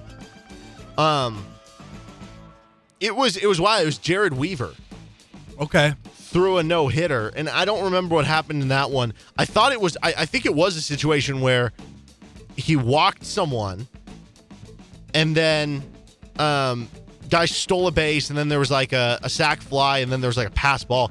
The Angels did have two errors, so it could have been off of an error or something, but that That's- it's uh, just that's- insane to me. That's truly embarrassing. Yeah, it is, and, and the fact that again, like it just happens to the Reds, just yeah, chalk that- it up. Of course. Yep. I will say though, if you're a fan and you're at the game, I, I don't know if they're the home or the road team. It, it- let's say you were uh, a Cincinnati Reds fan, wherever you're at, you're at the game. Knowing how bad they are, so like it's not like it's like oh, if we win this game, we can really turn things around. We're a playoff team. No, no. Like even if you win that game, it doesn't matter. Would you almost rather see that happen because historically, history. again, that is one of six. Yeah, that is one of the most rare things to ever happen. Like How- think about that. Perfect. Uh, Joel was in here earlier talking. He's like, "There's what? Only twenty something perfect games. Yeah. How many cycles have there been? There's been 300 no hitters. There's only six of that that has ever happened. How about this? You're part of history. How about this? Um, you get to watch your team throw a perfect game, and so that means they, they obviously win because you can't lose a perfect game Right. because that means you nobody, no errors, no walks, you got nothing. perfect gamed and it just Um, never ended, and yeah. they just called it a So tie. now, how about eventually. this? You get to witness a perfect game, which obviously then results in a win, and you get to be there and see it, and it's your team. But your team also breaks the record for most losses in a season that same year. you take it? Uh, yeah, I So think they I win would. like 44 games, but one of them is a perfect game, and you get to be there for it. I mean, if I'm a Reds fan, I do. Because what's the alternative? Uh, but no, I I. I But root as a the- Giants fan. no, I would not because I I do like go into most years going, oh, you know, if things break right, we could win the World Series, and I, winning the World Series is a lot more fun than Yeah. being at a perfect game. I would imagine. I I've never been at a But perfect just game, one but, like, season, I don't know. I mean, you've gone through the Giants rebuild. It didn't take as long as the Royals rebuild. No, it, it doesn't. But like, it's not fun. It's very much not Yeah. fun. And now imagine that. I will say this: that is the beauty of the MLB season. If your team is that bad, if you if you're breaking the MLB losses record, you're not really checking into the game. So it's not like it's emotionally like affecting But- you. and- you're just like, oh, this is happening. Well, and didn't the Tigers weren't they? Didn't they broke the record and, and were in the World Series? I don't know if Like it was the three record years later, I think. But I do know they won. They were darn 40, they won 48 games, and then they they won the American League three Yeah. years later. Yeah, it's possible. Um, but no, I, I'd rather just you know contend for it. Okay, next story. Case of the Mondays. The Chiefs pass rush. Uh, Melvin Ingram signing with the Miami Dolphins. So uh, Miami continues to be a haven for former Chiefs players Tyreek Hill, Emmanuel Ogbah, and this guy. I don't know if there's anyone else. Um, Well, Trent Green went there. that's right. Trent Green did go there. Uh, there's got to be other people. Nonetheless, um, you know, I okay. I'll say this: if this is case of the Mondays, this isn't just one of those pure case of the Mondays situations. This is case of the Mondays, but you're getting a real, little relief with aspirin because the Chiefs do what the, the positive here. They they put that unrestricted free agency tender on him, and so if, if he hadn't reached a deal with someone by it was like July 22nd or something like that, he could only negotiate with the Chiefs Yep. or just play on like a 4.4 million dollar tender or something like that. Um, but by signing with another team before then, the tender uh, that they placed on him allows the Chiefs to that get factored into their compensatory pick formula for the next season. I don't know what they'll get for him. I haven't seen what the contract numbers are that how much money he's getting. I can't imagine it's going to be one of those where you're getting like a third round pick back. But, you know, if you get a fifth rounder or something out of this, it's not totally ideal, but you gave up what a sixth round pick for him. So Did they give up anything? I thought he hit waivers. did he? Regardless, at most, then you gave up a sixth or seventh, so he wouldn't hit waivers. Yeah, it was a six round draft pick. Okay, so you're right. It So I mean, worst case, you're getting that pick back. Plus, you got like half a year of production that almost helped you go back to another Super Bowl. So yeah, and, and look, it I, works out. and I don't think But it's it's unfortunate for this year because Yeah. they need more passes. I do think a lot of fans heard Brett Veach talking about, you know, needing to revamp the defensive line, and he was right, and the pass rush, and he was right. Um, but I, I think they heard that and maybe thought it's going to go just as well as the revamped offensive line was this past year. I never expected that because I, I think they did a great job, but a lot of things also had to fall their way for things to work out so well with the revamped offensive line. Um, look, I, I still think they they add another piece, um, but this happens, and you know we'll see. I'm not, you know, I still think the Chiefs are probably a worse. Well, no, at, at this moment, I actually think they may be close to equal to what they were when they lost when they walked off the field the, after the AFC Championship game. Yes. But I, I can't I can't definitively say they've improved. No, but I don't think that they're worse either. I mean, it's it's impossible to know like how much will George Karlaftis come in and impact things. Yeah. If he's a ten sack guy, then yes, clearly he becomes you know he, ch- he changes the level there. What about like a guy like Joshua Kaindoh or Mike Danna? Do they improve as a, as an early young player? That could obviously change things. But um, At the very least, we know we're not going to have to deal with Chris Jones as a defensive end like no, which that on its own for a full year is a positive. I, there's still some guys out there. Justin Houston's out there, like guys that you can get on one year deal. I don't know. There might be bad blood there to where he doesn't ever want to re-sign with the Chiefs. Um, but who knows? He's still out there. Jadeveon Clowney's still out there. Um, I know Robert Quinn, who had like 18 sacks last season for the Bears, has been dangled on the trade block. Yeah. So there's options out there. I would I would be kind of surprised if the Chiefs didn't add at least one more person. I, yeah, I think so. I think somebody. It, it may not be this giant splash that headlines Sports Center, like a one-year deal. but I think they'll grab somebody. And I, I firmly believe. I, I don't want to say never. There are always exceptions to every rule, but in general, I have I never have a problem with one one year deals. Nope. Okay, last story. Case of the Mondays. The moon. Imagine, imagine how tired you would be if you blocked out the sun for over an hour. That's a tiring job. It's a good point. Yeah. So eclipse last night. If you missed it, That's not what happens in a lunar eclipse. well, it blocks out the sun, doesn't it? No, the Sun blocks out the. solar the solar eclipse is the moon blocking a out lunar the sun. eclipse? It's just the Earth blocking out the moon. What? It's the, so the moon is bright because the sun shines onto it. Right. Well, I was the moon red. Well, because it wasn't a full-on eclipse, it wasn't completely blocked out. So what's going on? But what's going on during a lunar eclipse is the Earth is in between the sun and the moon. This doesn't make sense to me. Well, if you shine a light on a wall and put something in between the light and the wall, it's going to cast a shadow. Listen, all I know is the moon has had it with everyone's BS, Earth, the sun, whoever. It's tired today. Give it a rest, man. It deserves its rest. I don't understand astrology, apparently, is what we're learning here. But uh good for the moon. It was cool. Did you see it? It was nice. Yeah, it was fun. It's fun. I, I said this on Twitter. Imagine like thousand years ago or, or something. I don't know where That happened for the first time. Right, where like you you had no idea what was going on. Yeah, we You're not like it's not like you live right next door to someone where you can ask them, but oh yeah, I saw that 20 years ago. We have Here's like- pissed off God. yeah, you're like, oh gosh, world's ending. See ya. He's Adam Dravetta. I'm Derek Johnson. That's our case of the Mondays. I am stupid. This is Rock Chalk Sports Talk. KU basketball next.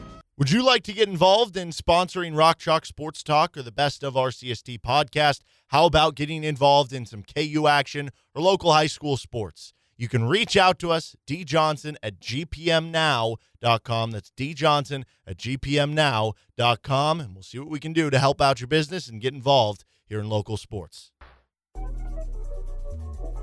Five o'clock hour here on Rock Chalk Sports Talk. We continue RCST trivia tomorrow. Only have three more matchups. One more in the Phenomenal Four, third place, and championship game. It's kind of sad, honestly. It's like the end. I, I feel that way after the first weekend of the NCAA tournament.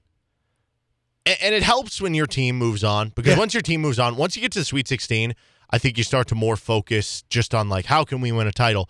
Not that, you know, you're rooting for your team in the first weekend, and that's not the case.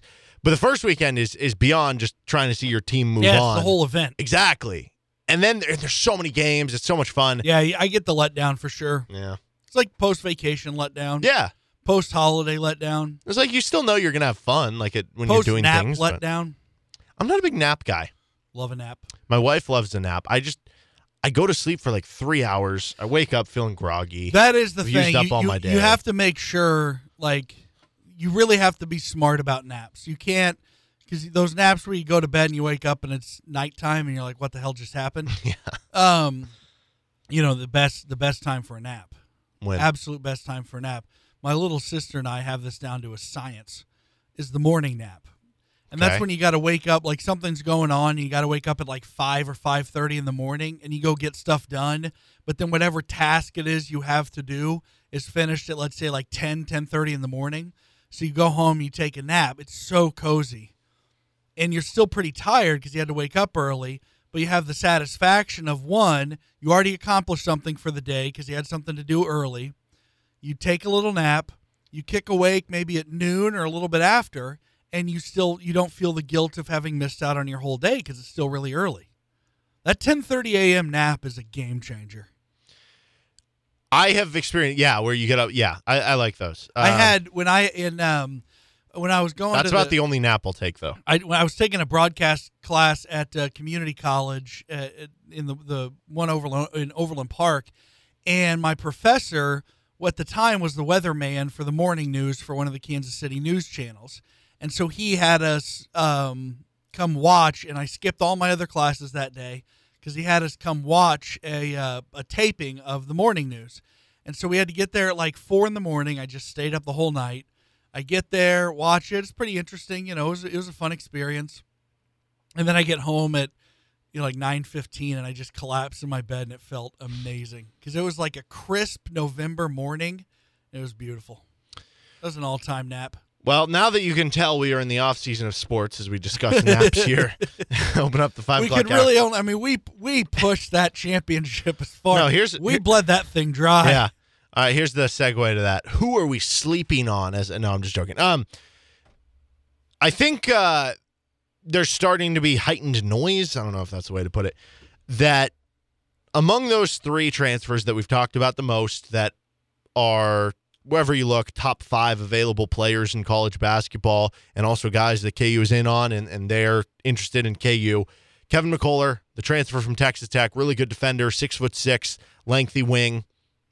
Tyrese Hunter, again, really good defender. Pesky, young point guard from Iowa State, has shown some ability to have outburst scoring games really quick. And Isaiah Mosley, the really good offensive player from Missouri State who had a couple 40 point games last year, averaged 20 points per game, but would have to make the transition from the Missouri Valley to the Big 12. I think we, so we could you say something like this? KU here, what I'm hearing,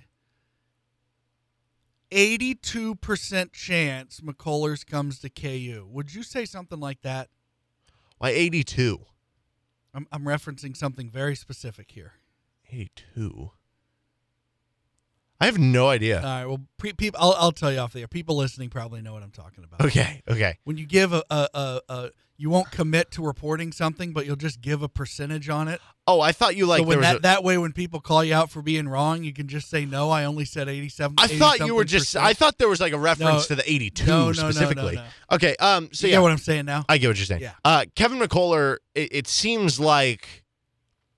I mean, already when you just narrow it down to say Tyrese Hunter had six people on his finalist list, and Isaiah Mosley hasn't released finalist list, but you heard some teams that are interested. He visited Mississippi State, has a crystal ball pick for Mississippi State. Um, it seemed like Kevin McCullar. It was already the most likely because when you release and say I'm either staying in the draft or going to one of these two schools, you know at that point it's a one in three chance, Yeah, right? KU was one of three at that point. They were basically one of six or seven with the other guys. Well, I guess the talk today is that Gonzaga is probably not really an option, so it's probably NBA or KU for Kevin McCullar. And let's be clear, Kevin McCullar is in this NBA G League uh, combine the, the same way that Jalen Wilson and, and David McCormick is or are. And I, I don't know how he's going to do. I, I actually have seen him popping up in like the late second round in, in certain mock drafts that you look at. So may I I don't know why he wasn't invited to the regular combine. Who knows? Um, but I do think that's very interesting to me because essentially KU is out of scholarships right now. If Christian Braun stays in the draft, which I think we expect him to, that's one opening. Jalen Wilson stays in, that's two. So at the very least, you probably think you have one. And and you're basically trying to prioritize who would you want the most. We we talked about last week, and I don't know if you ever settled on this, but I kind of settled on like if I was ranking them, I'd go Isaiah Mosley one, Kevin McCullar two, Tyrese Hunter three. For think- likeliness or desire? no, no, for desire. Yeah. Uh, because I, I do think that, yes, there is a very big risk with Isaiah Mosley, something CJ Moore brought up with us on Friday, that we saw Joe Yesufu transfer in from the same conference that Yep. Isaiah Mosley was. And, you know, Joe Yesufu had his moments last season, but he wasn't a mainstay in even the rotation.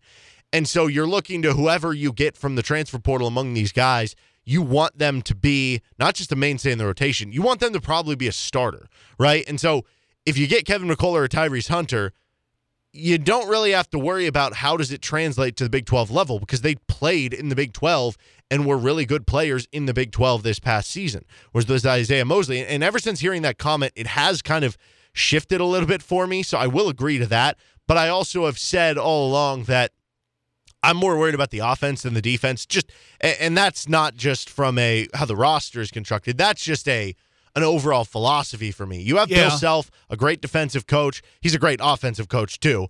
But we've seen.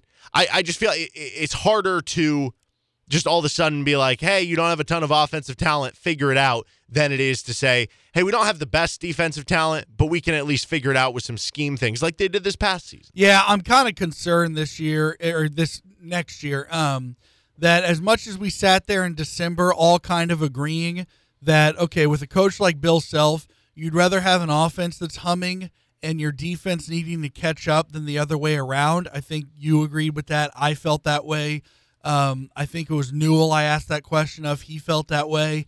Um, I I'm concerned now. Look, I'm not saying that this team's going to fall apart and, and miss the tournament or anything like that, but I do think we will be sitting here with a top 15 team that's dealing with the other side of that coin. I think come November, come December, it's going to be a team that is hovering in that top 15 range. So still fine, very good team, but a team that is good at defense and um Well, we saw that leaves the a bit- previous year's leaves version. a bit to desire leaves a lot to be desired offensively. Yeah.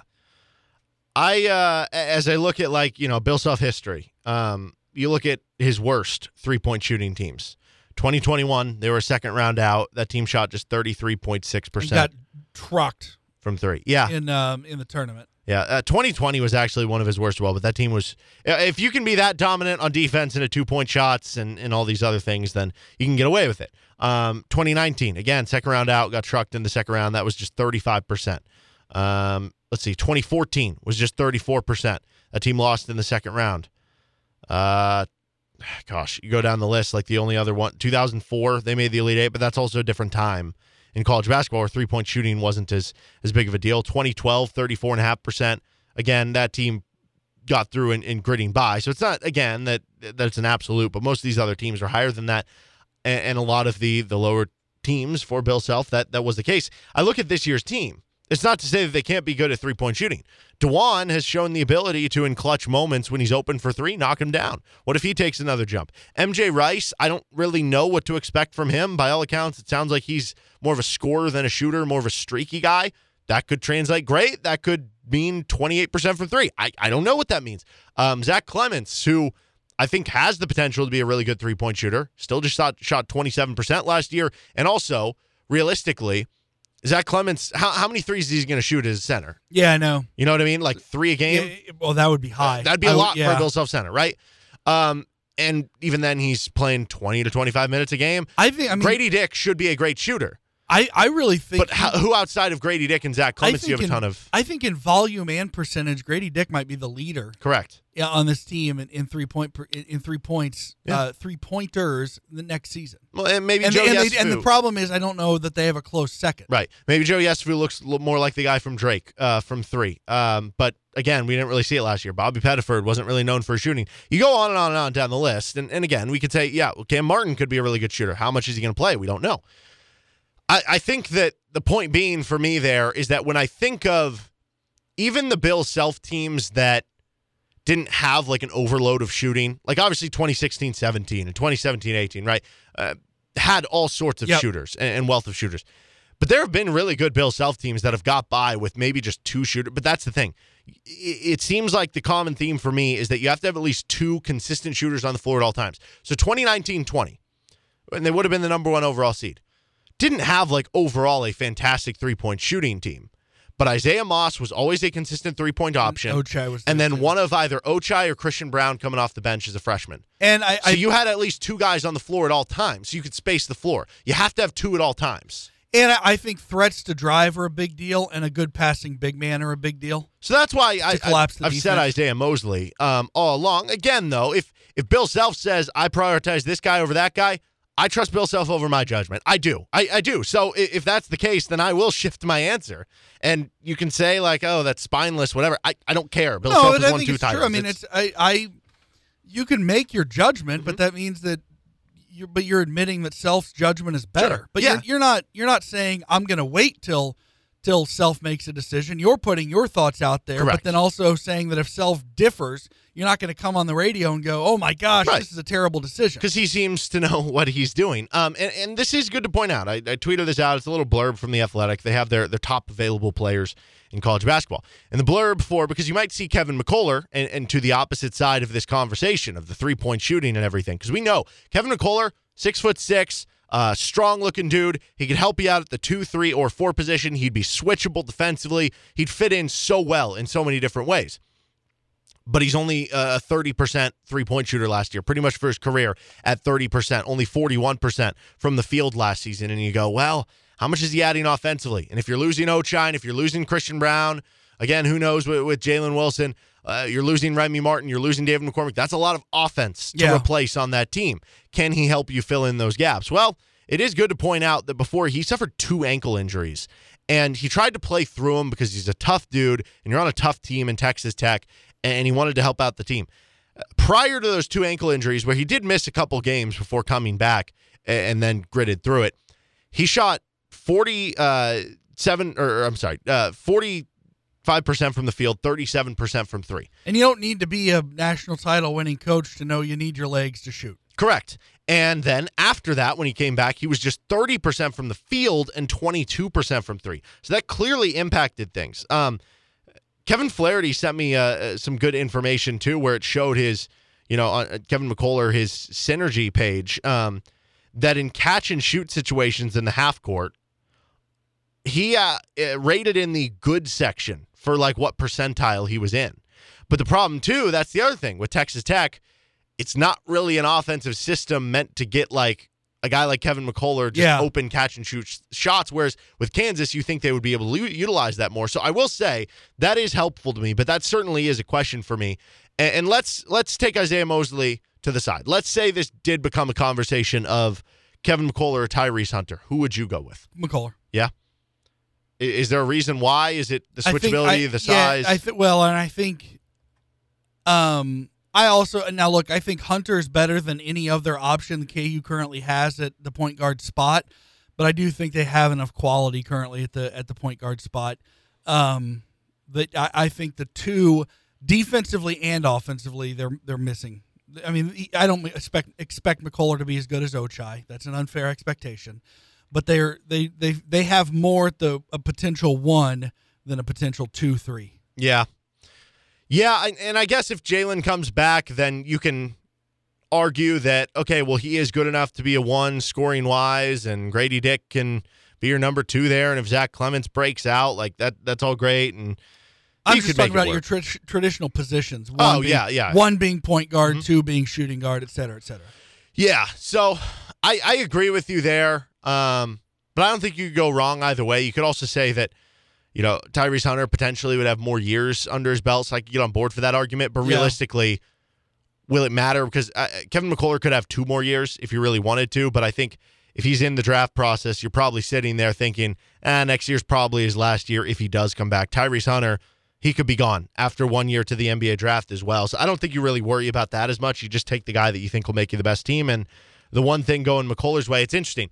If you would ask Bill Self, let's say four years ago, coming off Devontae Graham and Frank Mason, I bet you he would prioritize Tyrese Hunter over one of those guys so that he could play the two guards. Yeah. But I think the success this year, and especially the way the game has gone where switching defensively is more popular, almost makes him think I'd rather have the one guard with the three wings and then the center around Although it. he did say to me when I asked him about in, during in Kansas City after during the Big Twelve tournament after a game, I asked him about Remy uh, alongside uh, Dewan, um, and I think at that night he also played some alongside Joe Yesufu. Um, he said if I had my way, I we we would never there. You can't have too many uh, lead guards. Yeah, what he so- said. So there's something to that too. Yeah, it's it's an impossible question to answer, I guess, right now. Um, but yeah, I, I, guess that seems to be the way things are going. That Kevin McCullar could be a uh, a Jayhawk if he decides to to come back from the NBA draft. As KU, just add that to the list of decisions that KU's kind of waiting on in the NBA draft. He's Adam Dravetta. I'm Derek Johnson. This is Rock Chalk Sports Talk on FM 1017 and 1320 KLWN. Depend on it.